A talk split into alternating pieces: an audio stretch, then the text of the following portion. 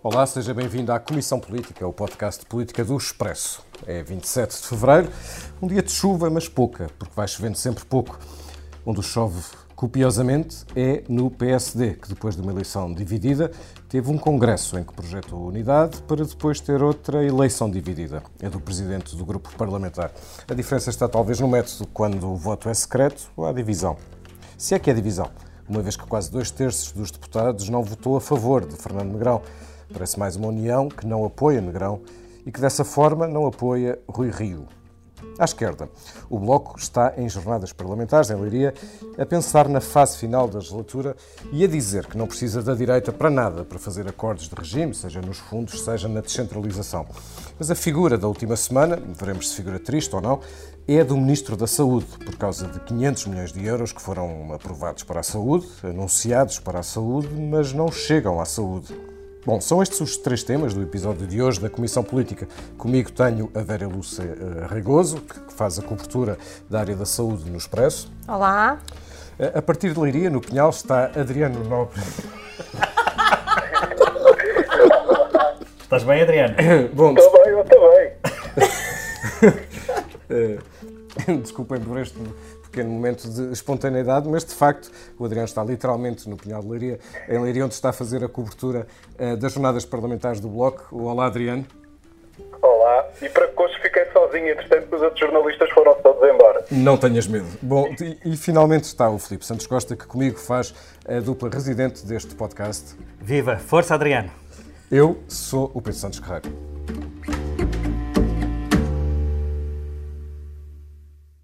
Sente-se traído com este resultado? Não, não me sinto traído de maneira nenhuma. O PSD está a atravessar uma situação de mudança uh, profunda daquilo que são as suas políticas, daquilo que é a sua atitude perante a sociedade. Uh, e, portanto, estes processos normal, normalmente causam uh, perturbações profundas. E é isso que está a acontecer no PSD. E, portanto, isto é uma reação a essas perturbações. E tem a percepção que seja uma reação espontânea ou organizada? Uh, eu, sabe, o meu desejo é que seja espontânea, não é? Mas uh, a impressão que eu tenho é que houve alguma organização nesta, nesta votação. Palavras de Fernando Negrão, numa entrevista eh, publicada este fim de semana eh, no Expresso, eh, feita pelo Filipe Santos Costa. Filipe, Fernando Negrão não se sente traído, diz ele, mas então sente-se atraído porquê, uma vez que o apoio ou a falta de apoio à sua eleição foi tão expressiva? Olha, isto parece combinado, mas, uh, uh, mas não é, porque é evidente uh, a, a, atração de Fernando Negrão é a mesma que percorre todo o PSD neste momento, que é uma espécie de atração pelo abismo. E isso começou logo no Congresso. Repara, o Congresso começou bem, com Rui Rio e Pedro Santana Lopes a entrarem juntos, sinalizando uma vontade de união depois da guerra, que foram as diretas. mas depois, com o discurso de Luís Montenegro e com a ovação que ele recebeu, ficou evidente que essa unidade era, era uma ficção e ficou ainda mais evidente quando Rui Rio formou aquela direção do partido, que é uma direção tipo clube do Bolinha, muito fechada no seu círculo mais restrito e depois polvilhada com algumas escolhas uh, inesperadas e inexplicáveis, como Helena Fraga. Uh, e reparem, quando julgávamos que a primeira semana de Rui Rio como líder do PSD não podia correr pior, há essa humilhação de Fernando Negrão na eleição de, uh, para, para líder parlamentar. Portanto, aquilo que temos neste momento é um partido que está em clima de guerra civil e com um problema evidente de excesso de testosterona na sala. Eu explico o que é que quero dizer com isso. Um, Rui Rio reage a isto dizendo que é disto que gosta, gosta disto assim, quantos são, quantos são. O Fernando Negrão dizia na manhã desta terça-feira ao Expresso sobre a primeira reunião da bancada, isto é entre mim e os deputados, como quem diz, vamos lá para dentro resolver isto, e ao mesmo tempo os críticos dividem-se entre os que pegam de caras e os que pegam de, de cernelha. Um, e é claro que não, o PSD dificilmente tirará ganhos daqui. Uh, repara, uh, Rio entende que pode ter alguns ganhos no sentido de, de, de um, solidificar a sua liderança e dar sinal do tipo de liderança que quer. Uh, ele entende que um, quem está a perder com isto são os deputados e que é precisamente para acabar com isto que ele quer ser líder do PST para fazer diferente e acabar com estas, com estas guerrilhas. E de, de, nesse ponto de vista ele quer mimetizar a atitude de Sá Carneiro.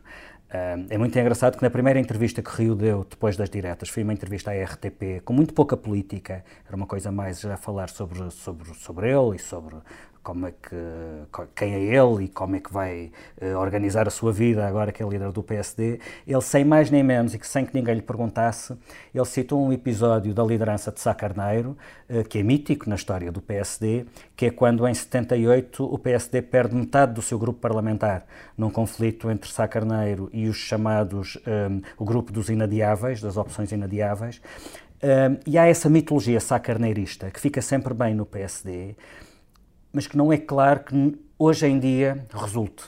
Uh, aliás, eu tenho imensas dúvidas que Sá Carneiro conseguisse ser o líder que foi nos tempos atuais, uh, com o contexto mediático que temos e com o contexto das redes sociais que existe. Ele, ele estava permanentemente a bater com a porta, ele batia com a porta como quem muda de camisa.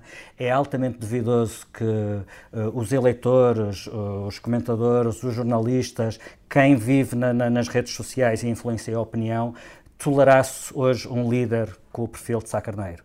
Mas é esse tipo que, Rui Rio está a tentar mimetizar e acredita que pode mostrar aqui muito do que está errado com o sistema político, nomeadamente eh, encostando à parede deputados que se rebelam contra as escolhas do partido e, de facto, o partido fez uma escolha nas últimas diretas e até no Ou Congresso. Seja, ele, ele, eventualmente não foi surpreendido por, eh, por esta posição antagónica do grupo parlamentar. Eu não acho que seja um acaso ele ter citado esse episódio pois. sem mais nem menos, fora de contexto, nessa entrevista. que efeito é que isto tem do ponto de vista do, do, que é a posição do Parlamento na sua construção de uma alternativa, que é aquilo que ele deseja daqui até, até às eleições. Como é, que, como é que isto se vai manifestar, ou como é que isto se pode manifestar no trabalho parlamentar, que é um trabalho de grande importância e visibilidade?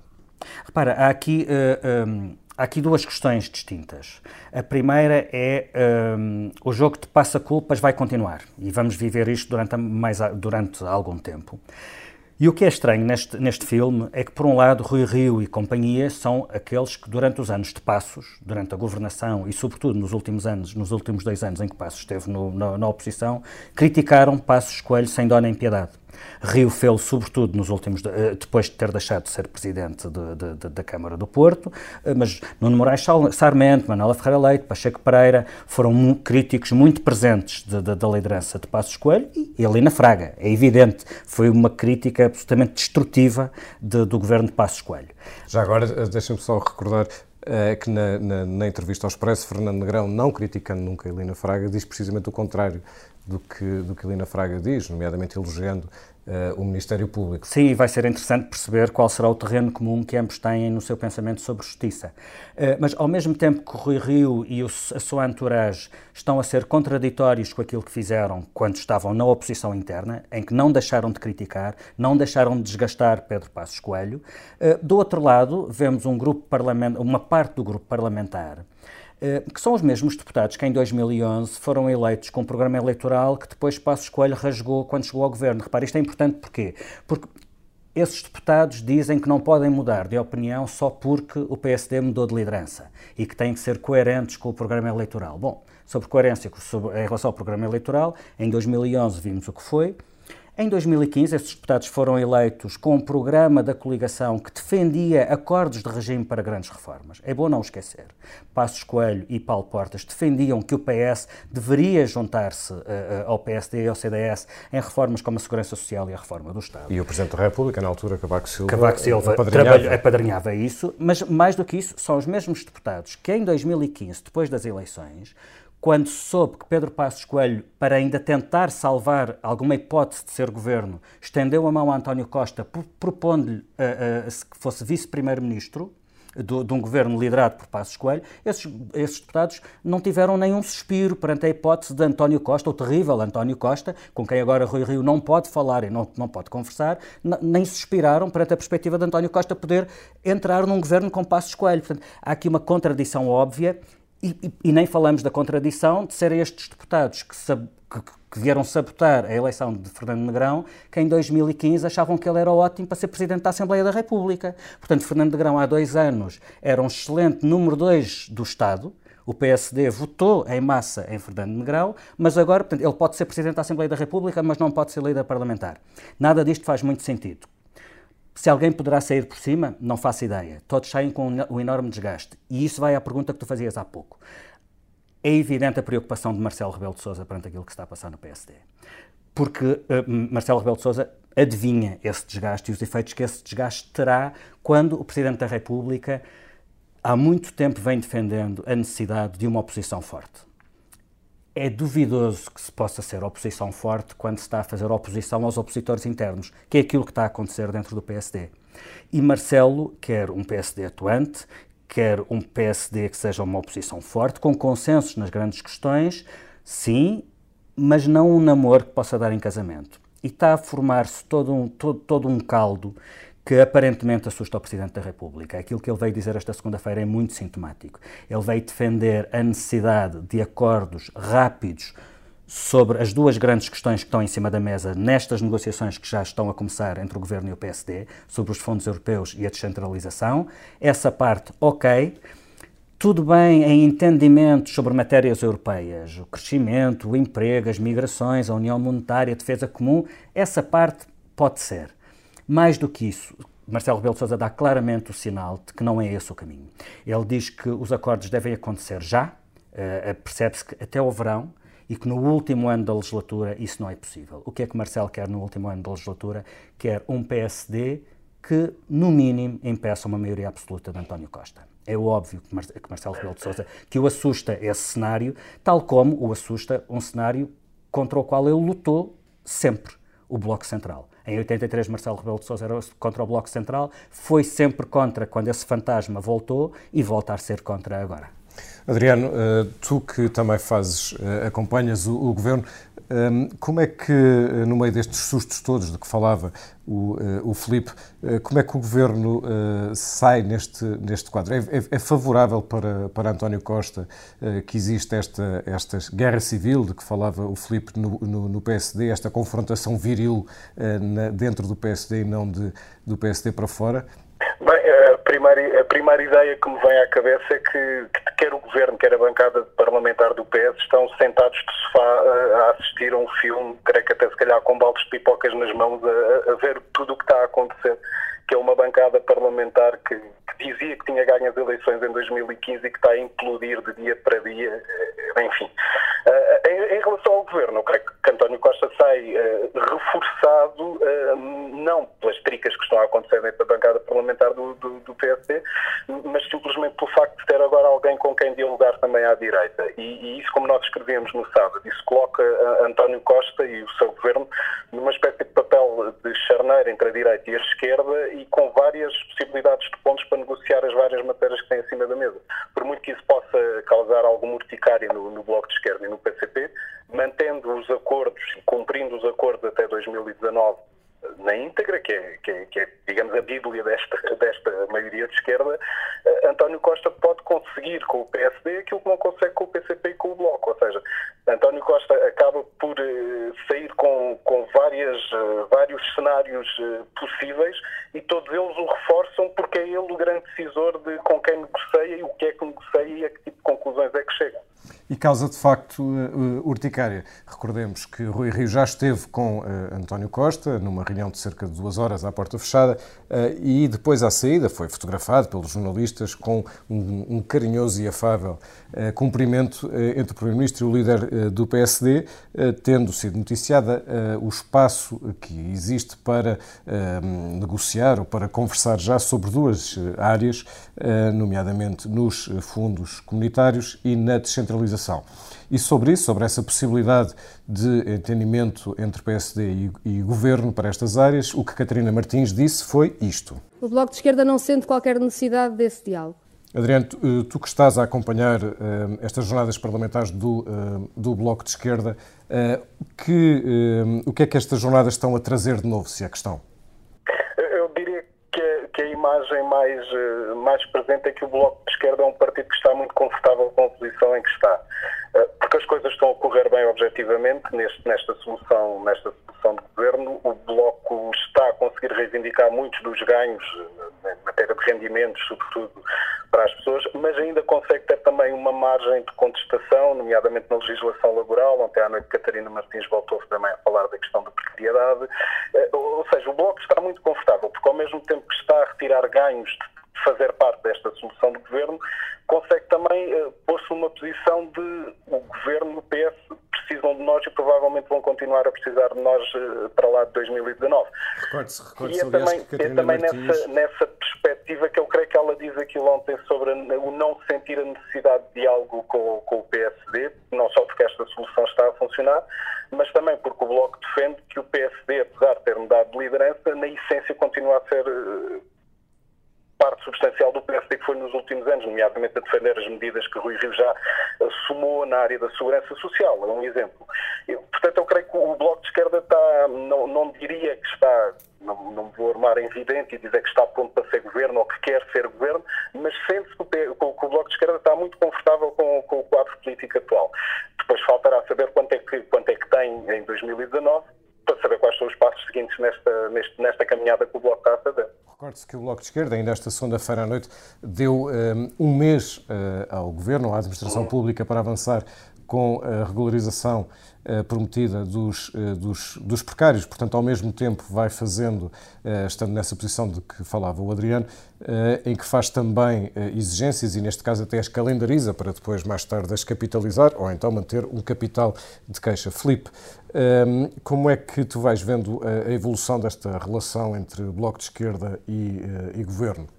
Constato que o, Bloco de Esquerda continua a ter um peso bastante grande nas opções do governo, eh, nomeadamente naquela que é, eh, neste momento, a grande questão em cima da mesa na geringonça, ou seja, nessa, nesse triângulo PS, PCP, Bloco de Esquerda. Esta terça-feira tivemos notícia pelo Jornal de Negócios de que o governo deixou cair a intenção de, de mexer na TSU. sabemos que há uma pressão muito grande do Bloco de Esquerda e do PCP para que o governo avance com alterações uh, ao Código do Trabalho. O compromisso do Governo na lei laboral eram mudanças pontuais, apenas em dois aspectos, o banco de horas e o combate à precariedade. Uh, e, curiosamente, nesta, é neste aspecto que vemos que uh, vemos o peso do, do Bloco e, e, do PCP a fazer-se sentir. O Governo queria um agravamento da TSU para os contratos a prazo e uma taxa agravada para as empresas com altos níveis de rotação de pessoas, até porque essa seria a forma mais eficaz de pressionar as empresas, porque já é mais ou menos evidente que a autoridade das condições do, do, trabalho não funciona e, portanto, tem muita dificuldade em verificar os casos de abuso, de, de, de, de precariedade.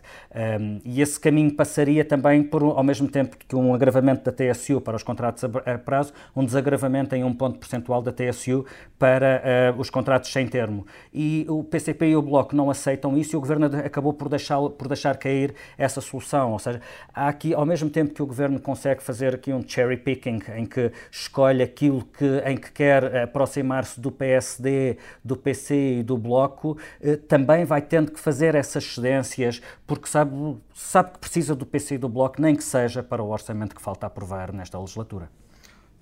Tem esse propósito, se, se, se me permitirem, convém, como a Catarina Martins, isto foi dito há coisa de meia hora aqui no, no Pinhal de Leiria, Oba, estou, ainda bem que aí estás. Martins diz, diz uma coisa que, que, é simplesmente sublinhar o óbvio, é que no programa de governo só está a possibilidade de agravamento da TSU para empresas com um grande grau de rotatividade.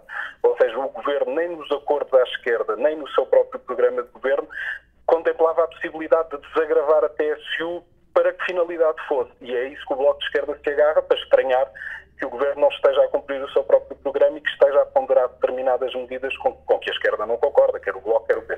Por outro lado, aquilo é com que a esquerda concorda, nomeadamente o impedimento de renovação dos contratos a prazo, também não está no programa comum. E, portanto, vai ser, um, vai ser, um, vai ser uma dança curiosa, sobretudo porque se o Governo desse esse passo, isso poderia ter consequências uh, extraordinárias no que ainda sobra da concertação social. Aliás, o Ministro do Trabalho e da Segurança Social disse há poucos dias que a taxa social única é um assunto tóxico, referindo-se ao trauma um, que resulta ainda de 2012, quando, na altura, o governo PSD-CDS uh, fez a proposta de diferenciar a taxa social única entre patrões e eh, empregados. Portanto, a culpa é do Passos. Mas é, outro, é de outro ministro que vamos uh, agora falar, um ministro que, enquanto tudo isto se passava, no Parlamento era uh, inquirido por Galriça Neto, do CDS, CDS que lhe fez esta pergunta e ouviu esta resposta. Não é só uma questão de cativações. De facto, é o senhor que está cativo do Ministro das Finanças. E eu nunca me senti tão ministro como me sinto hoje. Uma pergunta e uma resposta que tem, uh, resulta do facto de uh, o dinheiro que estava anunciado, que cerca de 500 milhões de euros anunciado para a saúde, afinal uh, não chega, embora tecnicamente não seja uma cativação, a verdade é que o dinheiro não está a chegar. Vera, isto é o quê? É uma figura triste, como falava no princípio, o ministro sai ridicularizado disto, ou pelo contrário, nós é que não estamos a perceber isto bem? Bom, eu acho, eu acho que o Ministro vai sair de facto aqui, uh, pelo menos com algumas escaramuças uh, deste episódio. Contudo, uh, Adalberto Campos Fernandes tem, é conhecido como o tribuno, portanto, é de facto alguém que tem uma grande capacidade argumentativa e uh, a deputada Isabel Galriça Neto deixou bem claro que não está cativo do Ministro das Finanças, mas sim cativo do interesse público. E, portanto, tudo o que tem sido feito até agora não passa de um exercício de retórica. E, portanto, como a política uh, não se faz de gritaria, aqui ao contrário, provavelmente, do que agora se passa no PSD, mas sim através de um exercício da verdade, e a verdade do governo é esta. Há uh, um saco A própria de soro. expressão, a verdade do governo. Exatamente. A verdade do governo é esta. Mostra Há um bem a saco, relatividade. um saco de soro chamemos-lhe assim, com uh, 1.400 milhões de euros para salvar, uh, portanto, para salvar o SNS, neste caso, saldando dívidas. Desse valor, 500 milhões foram previstos logo para reforçar o capital social de 39 hospitais e é esse dinheiro que deverá ser utilizado exclusivamente para pagar a fornecedores. O dinheiro já chegou às unidades, mas ao que parece ainda não saiu.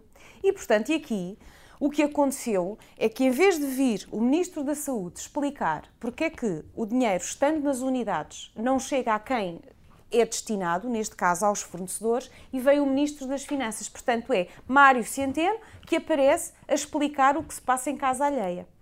Uh, quase um bocadinho como num episódio hospitalar, não aparece o médico ou o cirurgião a explicar o que é que aconteceu, aparece o administrador do hospital. O administrador financeiro. O administrador financeiro, neste caso. Bom, então o que é que vai acontecer? O dinheiro vai ser entregue depois de validada a dívida que existe e pago por ordem de maturidade. Uma expressão seja, bonita. Vai ser pago às prestações. Às prestações. E, portanto, vai ser pago às prestações e vão começar a pagar as prestações mais antigas.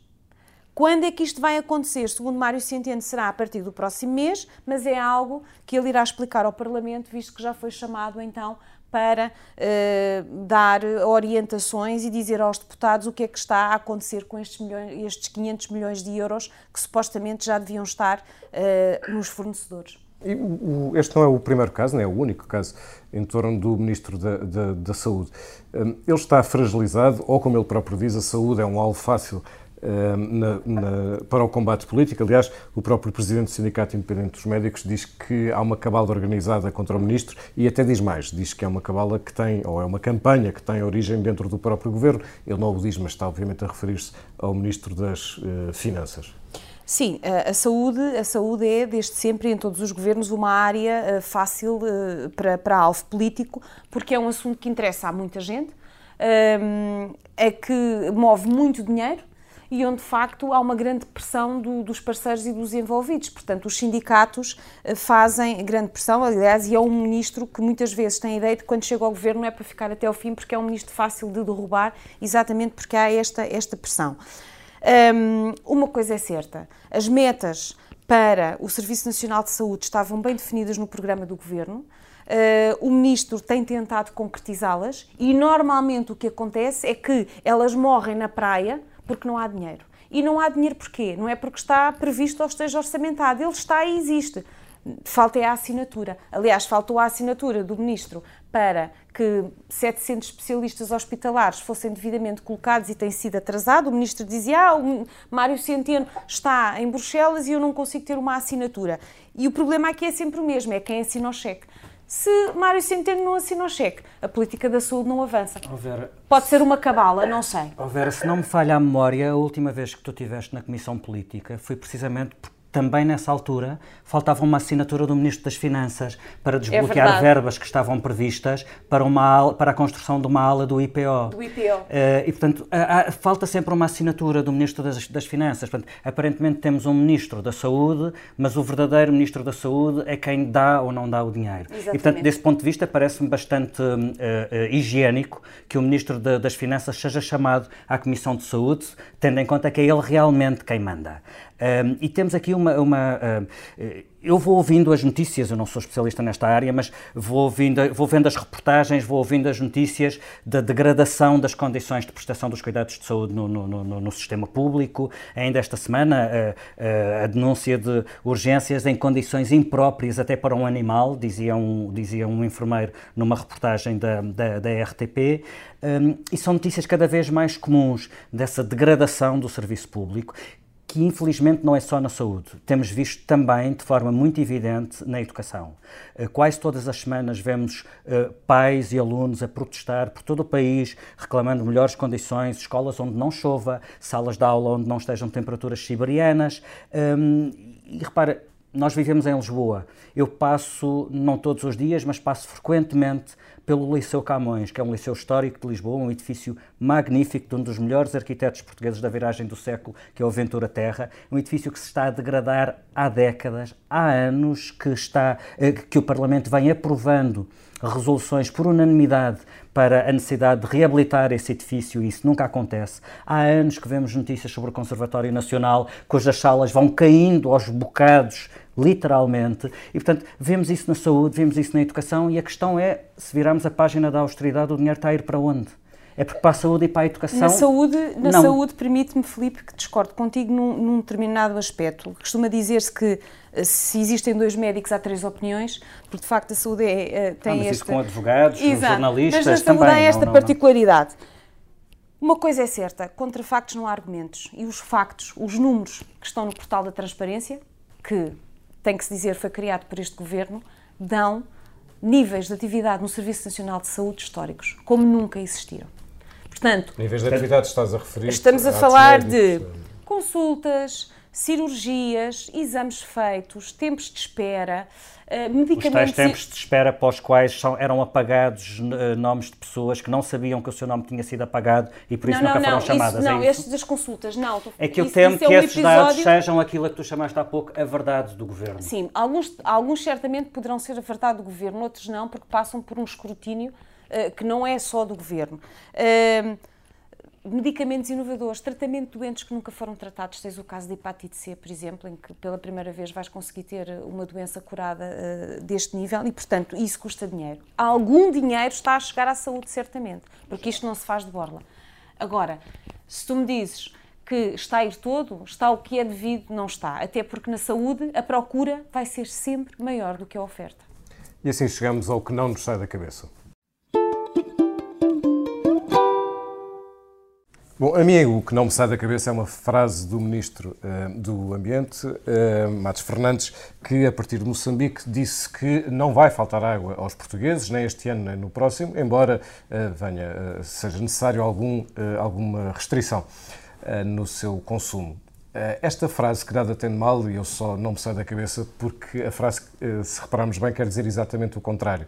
Uh, ou seja, aquilo que o Ministro disse de uma forma bastante hábil, isto faz parte da, forma de comunicar em política, foi que vai haver restrições no consumo de água, nomeadamente na agricultura, e que não é possível uh, garantir que haja, que não vai faltar água uh, na torneira dos portugueses para lá de 2018 e de 2019. Enfim, formas diferentes de olharmos para as mesmas frases.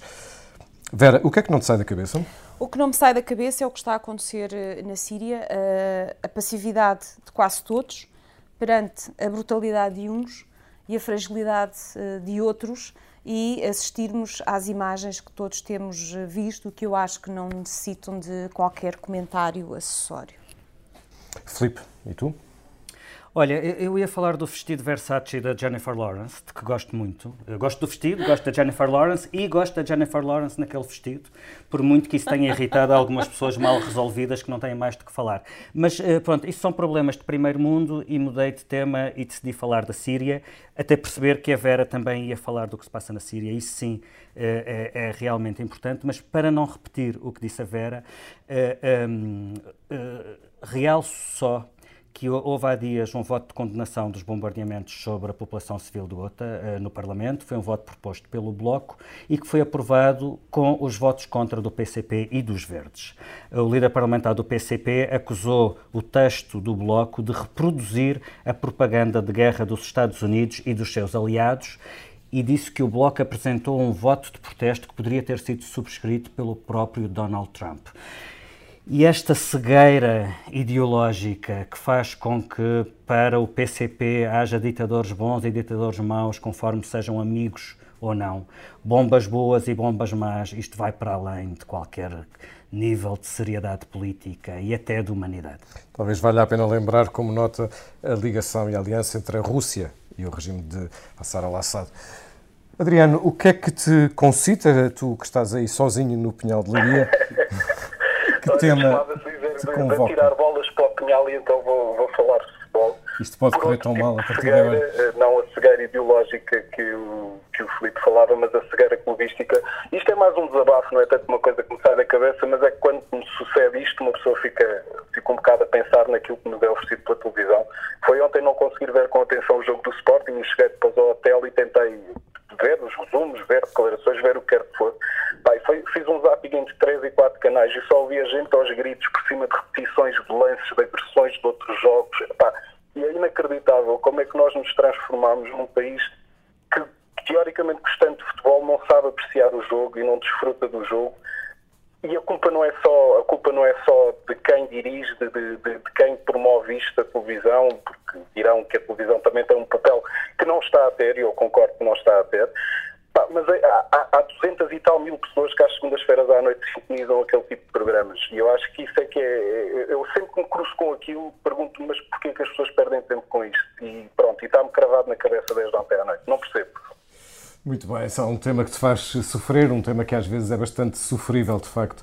Bom, lembram-se daquele episódio famosíssimo do Gato Fedorento em que uh, há os que falam, eles falam, falam e nós vemos a fazer nada, mas a nossa música hoje não tem nada a ver com isto, porque depois há o PSD e é ele que lhe dedicamos esta música final do episódio de hoje uh, da Comissão Política, que teve a edição multimédias do João Santos Duarte e o grafismo do Tiago Pereira Santos. A gente já não fala, só grita, só grita. É sempre a mesma coisa, só grita, só grita. A gente já não fala, só grita, só grita. É sempre a mesma coisa, só grita, só grita. Até nossos amigos já estão a notar que algo se está a passar.